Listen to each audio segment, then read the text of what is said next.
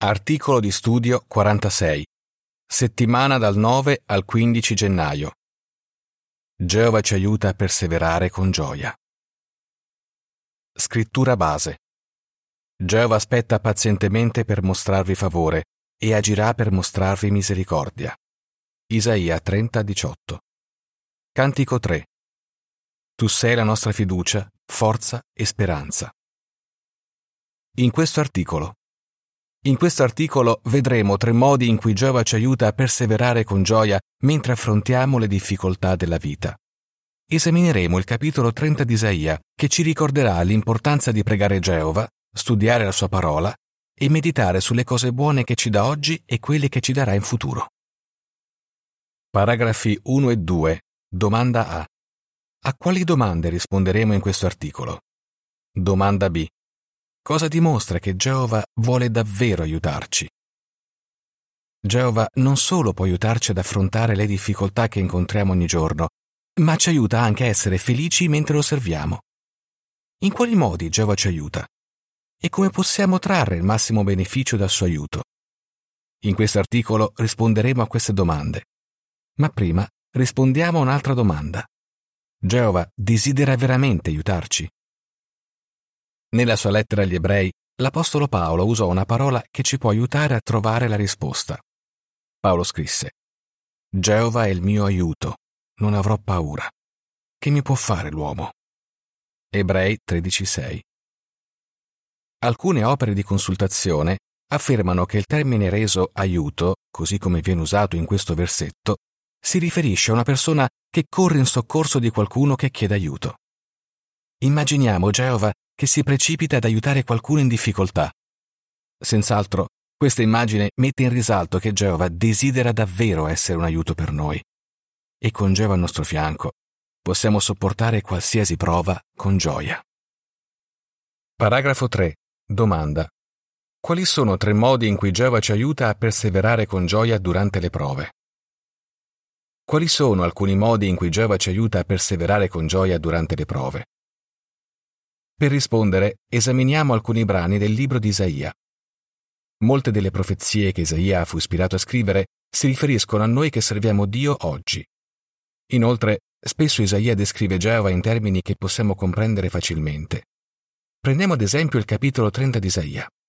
Usando immagini molto vivide, il profeta descrive come Geova ci aiuta 1. ascoltando attentamente le nostre preghiere e rispondendoci, 2. guidandoci e 3. Benedicendoci oggi e in futuro.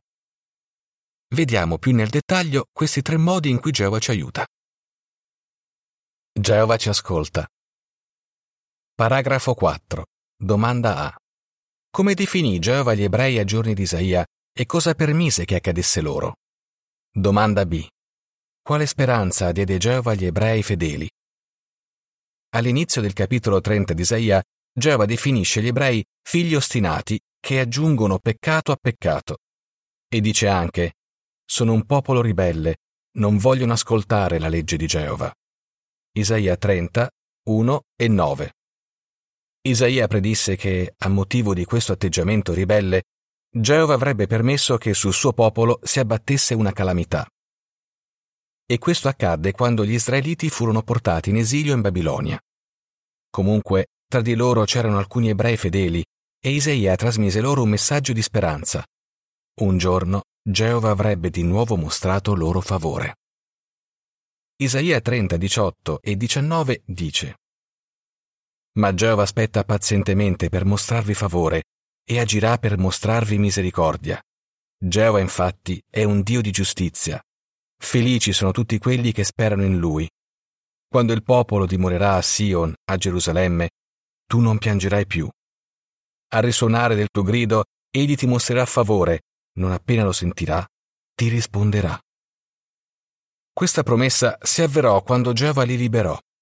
Ma questa liberazione non fu immediata. L'espressione Geova aspetta pazientemente per mostrarvi favore faceva capire che sarebbe dovuto passare un po' di tempo prima che gli israeliti fedeli venissero liberati. Infatti, Fu solo dopo 70 anni di esilio in Babilonia che a un gruppo di israeliti fu permesso di tornare a Gerusalemme. Una volta tornati, le lacrime di tristezza che avevano versato mentre erano in esilio furono sostituite da lacrime di gioia. Paragrafo 5. Domanda.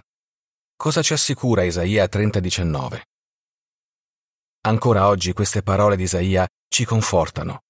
Al risuonare del tuo grido, egli ti mostrerà favore. Isaia 30:19. Isaia ci assicura che Giova ascolta attentamente quando lo supplichiamo di aiutarci e che è pronto a risponderci. Isaia aggiunge, non appena lo sentirà, ti risponderà. Queste parole rassicuranti ci ricordano che il nostro Padre Celeste desidera davvero tanto aiutare chi lo invoca. Sapere questo ci aiuta a perseverare con gioia. Paragrafo 6. Domanda. In che modo le parole di Isaia dimostrano che Giova ascolta le preghiere di ogni suo singolo servitore? Questo versetto ci dà un'altra certezza. Geova ascolta attentamente le preghiere di ognuno di noi. Da cosa lo capiamo? Nella prima parte del capitolo 30 di Isaia, Geova si rivolge ai suoi servitori come gruppo, usando il plurale. Invece nel versetto 19 passa al singolare, rivolgendosi a ogni suo servitore individualmente. Isaia scrisse, Tu non piangerai più, egli ti mostrerà favore, ti risponderà. Proprio come un padre amorevole, a un figlio o una figlia che si sente giù, Giova non dice dovresti essere forte come tuo fratello o come tua sorella. Piuttosto presta attenzione a ognuno di noi e ascolta personalmente le nostre preghiere. Paragrafo 7. Domanda. In che modo Isaia e Gesù misero in risalto l'importanza di pregare con insistenza? Quando parliamo a Geova di qualcosa che ci preoccupa, la sua risposta immediata potrebbe essere quella di darci la forza per affrontare la situazione. E se la prova dovesse durare più di quanto ci aspettassimo, potremmo dover chiedere a Geova più volte di darci la forza di sopportarla. È lui stesso che ci invita a farlo. Lo comprendiamo da questa esortazione di Isaia. Non date riposo a Geova. Isaia 62,7. Cosa significa? Dovremmo pregare Geova così frequentemente da non permettergli, per così dire, di riposare. Le parole di Isaia ci ricordano la parabola di Gesù sulla preghiera riportata in Luca 11 da 8 a 10 e 13. Qui Gesù ci incoraggia a pregare con insistenza e a continuare a chiedere Spirito Santo. Possiamo anche implorare Geova di darci la guida di cui abbiamo bisogno per prendere buone decisioni. Didascalia delle immagini relative al paragrafo 7. Cosa intendeva Isaia quando disse Non date riposo a Geova? Geova ci guida. Paragrafo 8. Domanda. Come si adempirono in passato le parole di Isaia 30, 20 e 21? Isaia 30, 20 e 21 dice Anche se ti darà afflizione come pane e oppressione come acqua, Geova, il tuo grande insegnante, non si nasconderà più. E tu vedrai il tuo grande insegnante con i tuoi occhi, e i tuoi orecchi sentiranno dietro di te una parola. Questa è la via, seguitela, se mai doveste deviare a destra o a sinistra. Durante l'anno e mezzo in cui Gerusalemme si trovò sotto l'assedio babilonese, per gli israeliti affrontare la sofferenza era diventata una cosa normale, come mangiare pane e bere acqua. Ma nei versetti 20 e 21 Giava promise agli ebrei che, se si fossero pentiti e avessero cambiato il loro comportamento, lui sarebbe venuto in loro aiuto. Isaia promise agli israeliti che Geova, il loro grande insegnante, avrebbe insegnato loro ad adorarlo nel modo giusto. Quelle parole si adempirono quando gli ebrei furono liberati. Geova dimostrò di essere davvero un grande insegnante per loro, e sotto la sua guida i suoi servitori riuscirono a ristabilire la pura adorazione. Anche noi oggi siamo veramente felici che Geova sia il nostro grande insegnante. Paragrafo 9. Domanda. Qual è un primo modo in cui oggi riceviamo la guida di Geova? Sempre usando un linguaggio figurato, Isaia ci paragona a studenti che vengono istruiti da Geova in due modi. Per prima cosa, Isaia dice, Vedrai il tuo grande insegnante con i tuoi occhi. Queste parole ci fanno immaginare Geova, il grande insegnante, che sta davanti ai suoi studenti. Per noi è un privilegio poter trarre beneficio dall'istruzione di Geova. Ma come ci istruisce Geova oggi? Lo fa attraverso la sua organizzazione. Siamo davvero grati per la chiara guida che riceviamo da questa fonte. Quello che ci viene insegnato alle adunanze, ai congressi e anche tramite le pubblicazioni, i programmi di GW Broadcasting e molti altri mezzi ci aiuta a perseverare con gioia nei momenti difficili. Paragrafo 10. Domanda. In che senso sentiamo dietro di noi una parola? Poi Isaia menziona un secondo modo in cui Geova ci istruisce. Dice, i tuoi orecchi sentiranno dietro di te una parola. Il profeta qui descrive Geova come un attento insegnante che cammina dietro ai suoi studenti e li guida dicendo loro dove andare. In effetti, oggi sentiamo la voce di Dio dietro di noi. In che senso?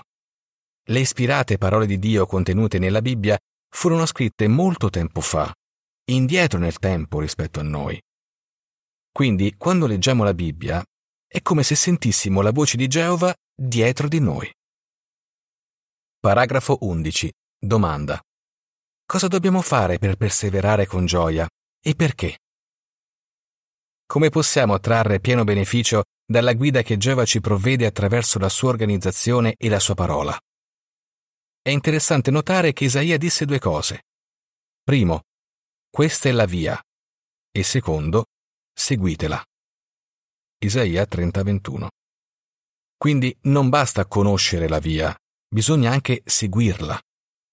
Attraverso la parola di Geova e l'istruzione biblica che riceviamo dalla sua organizzazione, impariamo quello che Geova richiede da noi e inoltre comprendiamo come mettere in pratica quello che impariamo. Per perseverare con gioia nel servizio che rendiamo a Geova, dobbiamo fare entrambe queste cose. Solo così avremo la certezza che Geova ci benedirà. Geova ci benedice. Paragrafo 12. Domanda. In base a Isaia 30 da 23 a 26, in che modo Geova avrebbe benedetto il suo popolo? Isaia 30 da 23 a 26 dice ed egli darà la pioggia per il seme che semini nella terra, e il pane prodotto dalla terra sarà nutriente e abbondante.